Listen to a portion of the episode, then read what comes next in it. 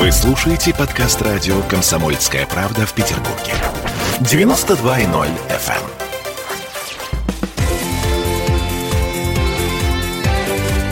Картина недели. А это мы вернулись в петербургскую студию радио «Комсомольская правда». Я Дмитрий Делинский. Я Ольга Маркина. Ректор гуманитарного университета профсоюзов Александр Записоцкий. Подводим некоторые информационные итоги уходящей недели. Эту четверть часа начнем э, с цитаты, которая вот мне лично кажется очень важной. Звучит так. Для меня никакая должность не стоит выше целостности государства, единства народа и спокойствия общества. Этот человек готов расстаться с должностью главы государства. Готов, но только после нормализации ситуации. Все не так просто. Значит, человека зовут э, Саранбай Жейнбеков. Это президент Киргизии.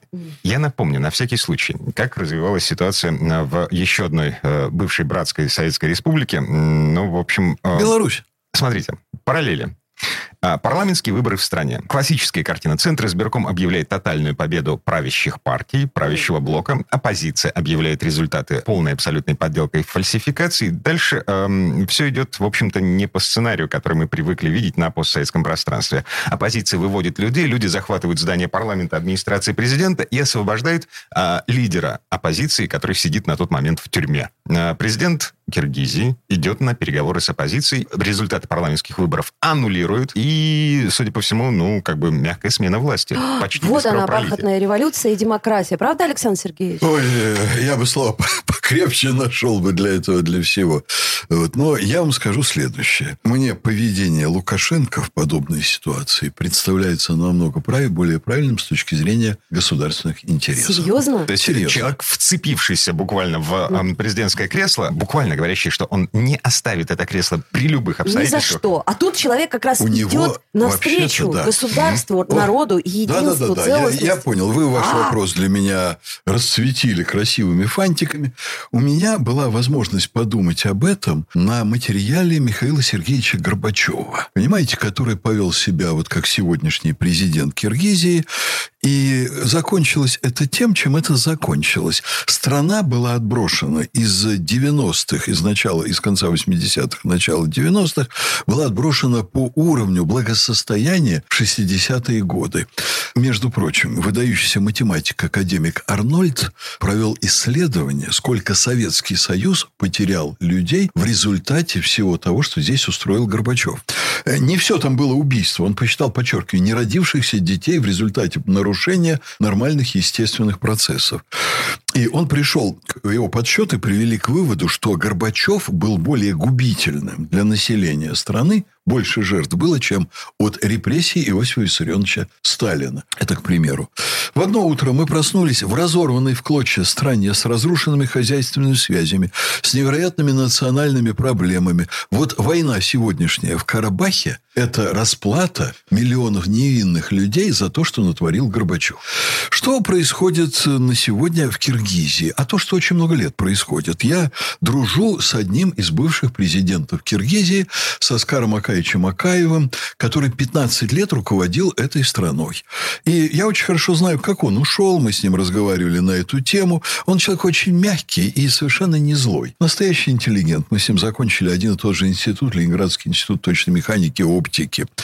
И он мне тогда сказал, что Александр Сергеевич, значит, была очень мощная работа американцев, которые, конечно, ударили ножом в спину, очень хорошо все это подготовили. Была ли возможность удержать власть?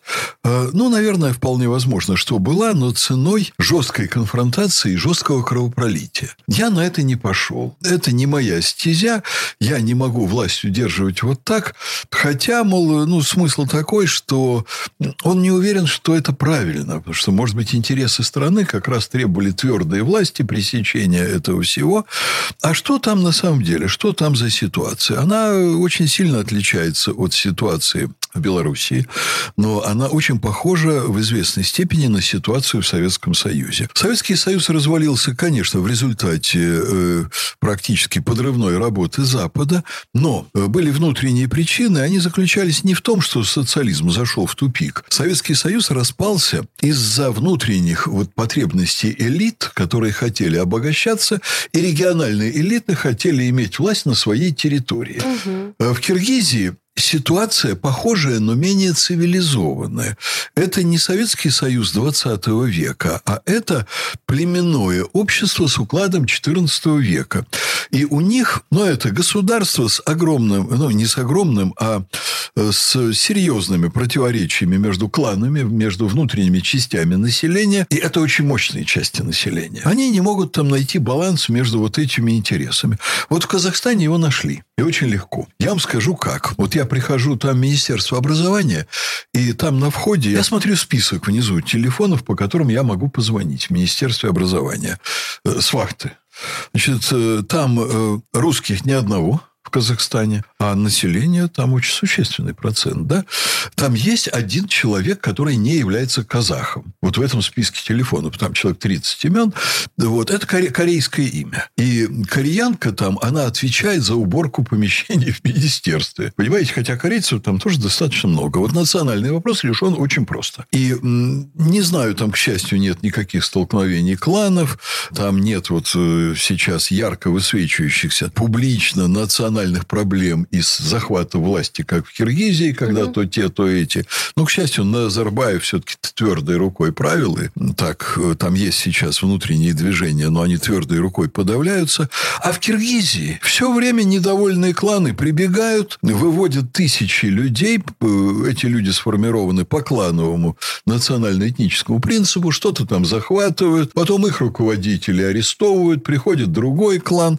Это история XIV века в отличие от Белоруссии. Сэн Сергеевич, эм, я вас слушаю и понимаю, что на постсоветском пространстве, если не твердая рука, то смена власти каждые 2-3-4 года в результате э, бархатных э, или не слишком бархатных революций. Под есть... американскую роль легкую руку. А, чудесно. Безусловно. Как так получается, что наследие Советского Союза получилось таким, что э, нужна либо твердая рука, либо будет бардак революции кровопролития? Вы знаете, это не наследие Советского Союза. Это в любой стране вот так. Или есть твердая власть, или есть бардак. Вот в Соединенных Штатах.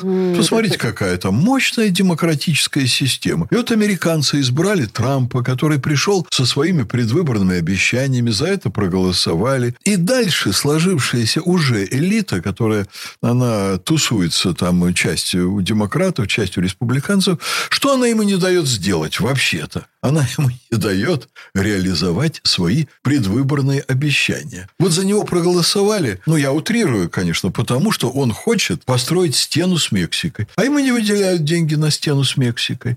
И за него проголосовали, потому что он хотел изменить, на его взгляд, и на мой, кстати, взгляд, несправедливую систему медицинского обеспечения, а ему э, там развитая демократия в Соединенных Штатах не дает ее изменить и так далее. Жизнь больше. Да. А он хочет наладить отношения с Россией.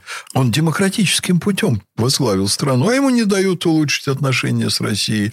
Он хочет уменьшить бремя расходов по ряду направлений, а ему не дают это сделать. Вот вам демократическая система. Не, ну про Киргизию, конечно, трудно сказать, что а демократическая система им подходит. Чем Я сейчас, говорю. Оля, чем сейчас Соединенные Штаты лучше Киргизии? Вдруг оказалось, что это дикая российская страна, где там процветает черный расизм. Я просто не была в Киргизии, поэтому я не могу сказать. Я тоже не был в Киргизии. Вот видите, да. у нас есть недостаток информации, поэтому, может да быть, я не уверен, не лучше. Я не уверен, что обязательно надо побывать в котле людоеда, вот в картинке, чтобы я смотрю, иметь мнение красивый. о людоедстве. Сейчас да. Вообще красивая страна. Ну, да. И люди, кстати, вроде бы замечательные, понимаете? Они очень миролюбивые, они очень симпатичные. Но там то штурмуют резиденцию Атамбаева с суперспецназом, как, вот, понимаете, резиденцию террориста, то штурмуют правоохранительные штабы, которые содержат там Атамбаева.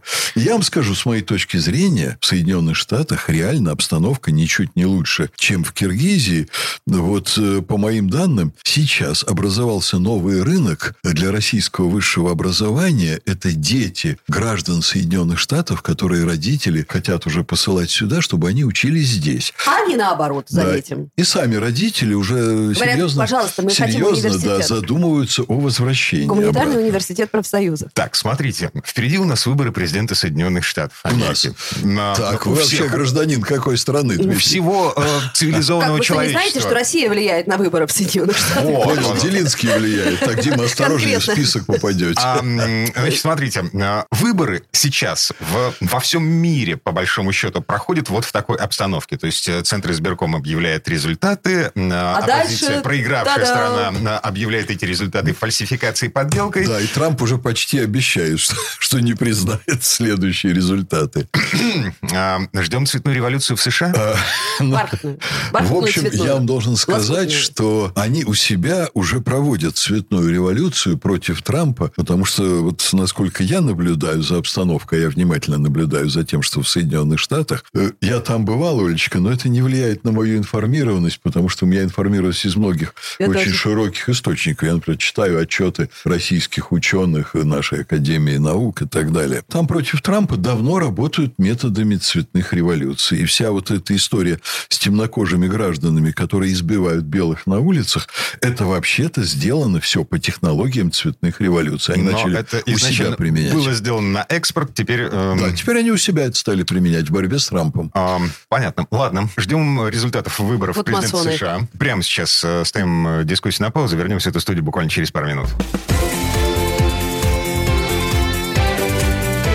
Картина недели.